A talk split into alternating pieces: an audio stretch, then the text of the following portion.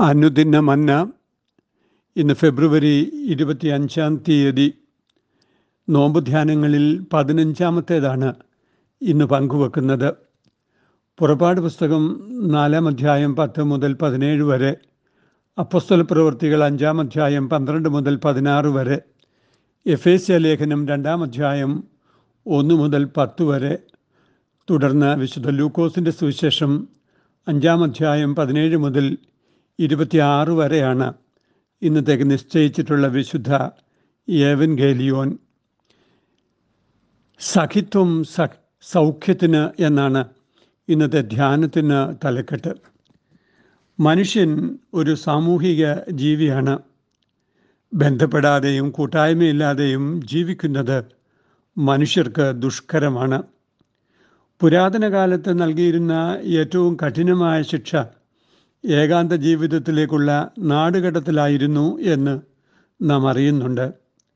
മനുഷ്യൻ ഏകനായിരിക്കുന്നത് നന്നല്ല എന്ന് കണ്ട് സൃഷ്ടാവായ ദൈവം ആദിവ മനുഷ്യന് തക്ക തുണയെ സൃഷ്ടിച്ചു നൽകിയതായി വചനം പറയുന്നു. സഖിത്വം എല്ലായ്പ്പോഴും നന്മയിലേക്ക് നയിക്കുന്നതായിരിക്കണം.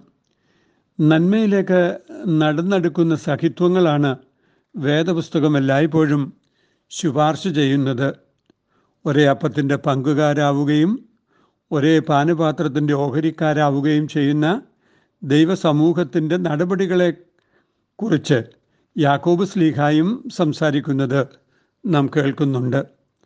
ആത്യന്തിക നന്മകൾ കുതകുന്ന നല്ല സഖിത്വങ്ങൾ രൂപീകരിക്കുവാൻ നോമ്പുകാലം നമുക്ക് പരിശീലനം നൽകട്ടെ. ഒന്നാമതായി ദൈവിക ദൗത്യങ്ങളുടെ പൂർത്തീകരണത്തിനായി സഹായിക്കുന്ന സഖ്യതകളാണ് മനുഷ്യർക്ക് അനിവാര്യമായിരിക്കുന്നത് എന്ന് നാം മനസ്സിലാക്കുന്നു.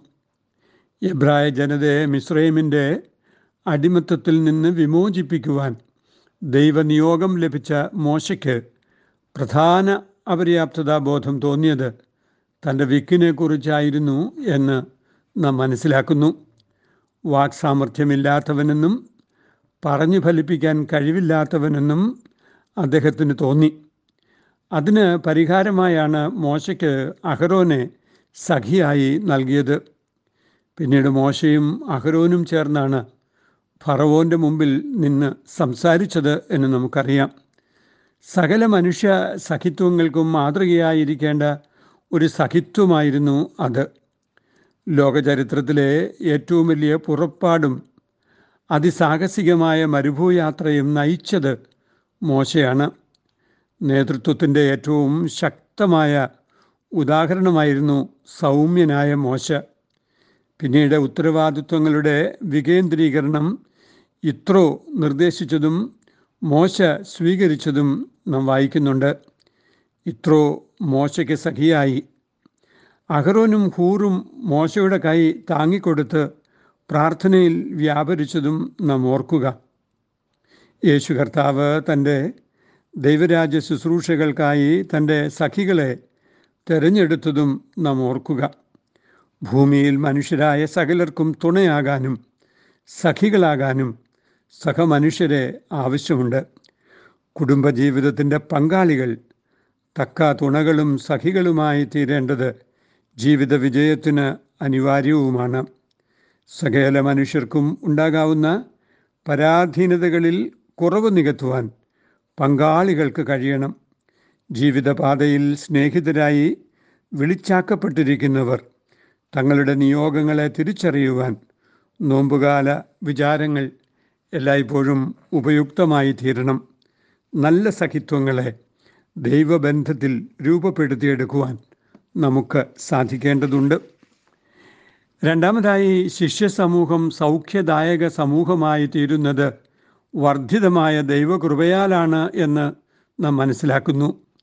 കർത്താവിന്റെ അപ്പസ്തോലന്മാരാൽ വലിയ അത്ഭുതങ്ങളും അടയാളങ്ങളും നടന്നതിനെക്കുറിച്ചാണ് അപ്പസ്തോല പ്രവൃത്തികൾ രേഖപ്പെടുത്തുന്നത്.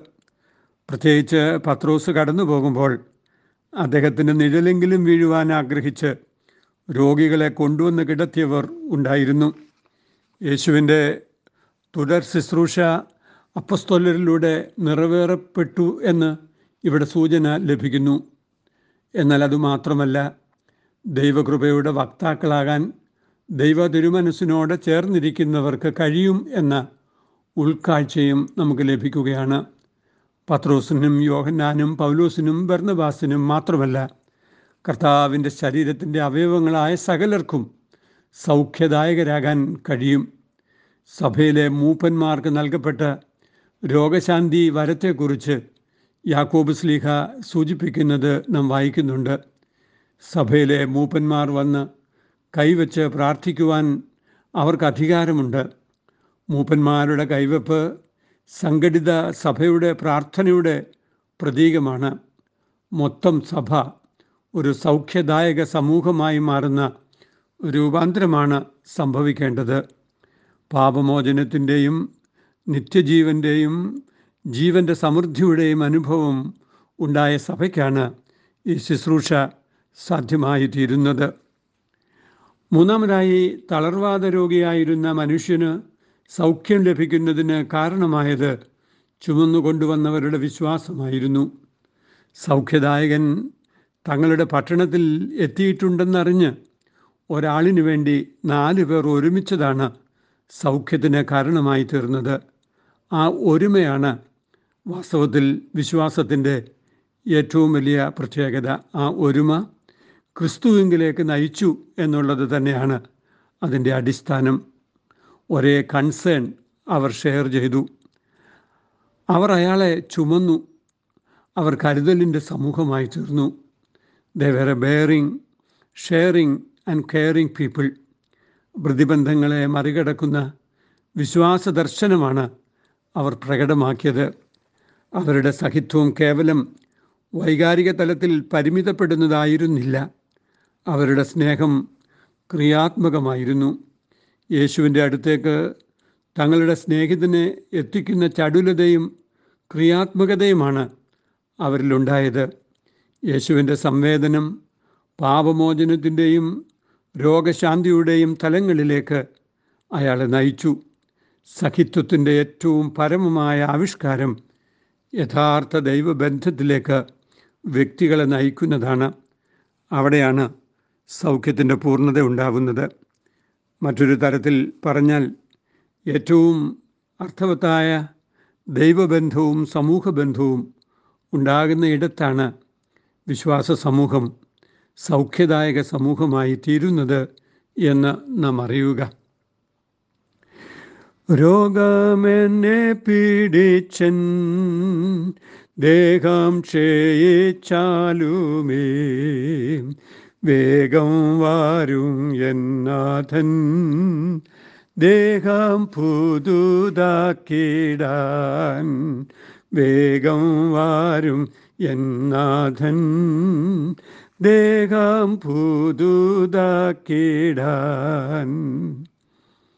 സഖിത്വങ്ങൾ മനുഷ്യത്വത്തിന്റെ പൂർണതയിലേക്കും ദൈവസാമീപ്യത്തിന്റെ അനുഗ്രഹത്തിലേക്കും മനുഷ്യരെ നയിക്കുമ്പോഴാണ് അത് അനുഗ്രഹീത സഖിത്വമാകുന്നത് എന്ന് നാം അറിയുന്നുണ്ടോ? നമ്മുടെ സഖിത്വങ്ങൾ വാസ്തവത്തിൽ ദൈവത്തിലേക്ക് നമ്മെ നയിക്കുന്നതാണോ എന്ന് നമുക്ക് സ്വയം പരിശോധിക്കാം. രണ്ട് നാം ഒരു ശിഷ്യ സമൂഹമായി സൗഖ്യദായക സമൂഹത്തിന്റെ പദവികളിലേക്ക് പ്രവേശിക്കുന്നുണ്ടോ? ദൈവ കൃപയുടെ വക്താക്കളാകാൻ ദൈവ തിരുമനസ്സിനോട് ചേർന്നിരിക്കുന്ന ഭാഗ്യം നമുക്കുണ്ടോ? സഭയിലെ മൂപ്പന്മാർ വന്ന് കൈവെക്കുന്ന കൈവച്ച് പ്രാർത്ഥിക്കുന്ന പ്രാർത്ഥനയുടെ അനുഭവതലങ്ങൾ നാം രൂപപ്പെടുത്തിയെടുക്കേണ്ടതല്ലേ വിശ്വാസ സമൂഹം താല്പര്യങ്ങൾ പങ്കുവെക്കുകയും വഹിക്കുകയും ചുമക്കുകയും ചെയ്യുന്ന ഒരു സമൂഹമായി തീരുമ്പോൾ ദൈവം പ്രസാദിക്കുന്നു എന്ന് നാം അറിയുന്നുണ്ടോ? ഈ നോമ്പുകാലം നമുക്ക് സഹമനുഷ്യരോടുള്ള നമ്മുടെ താല്പര്യങ്ങൾ പ്രകടമാക്കുന്നതിനുള്ള സന്ദർഭങ്ങളായി തീരേണ്ടതല്ലേ? കർത്താവെ ഞങ്ങളിതാ ഞങ്ങളെ തന്നെ ദൈവസന്നിധിയിൽ സമർപ്പിക്കുന്നു. ഈ നോമ്പുകാലത്ത് ഞങ്ങളുടെ സഖിത്വങ്ങൾ നല്ല സഖിത്വങ്ങളായി തീർന്ന് ദൈവത്തെ മഹത്വപ്പെടുത്തുവാനും ദൈവനാമം മഹത്വീകരിക്കപ്പെടുവാനും സഹായിക്കണമേ. അമ്മീൻ ഇത് കുവൈറ്റ് സിറ്റി മാർത്തോമ ഇടവകയിൽ നിന്നും എ ടി സക്കറിയ അച്ഛൻ. ദൈവം നമ്മെ അനുഗ്രഹിക്കട്ടെ. അമേൻ